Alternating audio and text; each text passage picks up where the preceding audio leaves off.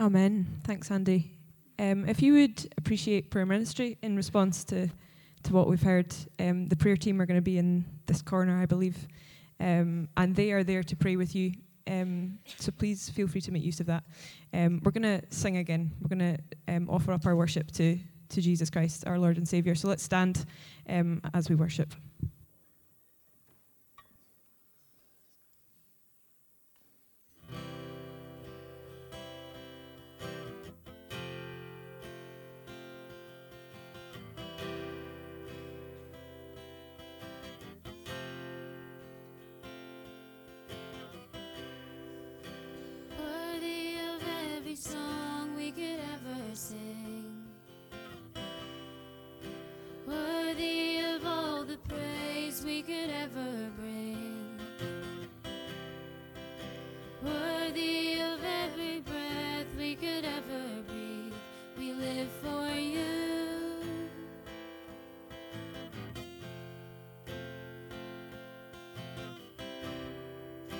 Jesus, a name above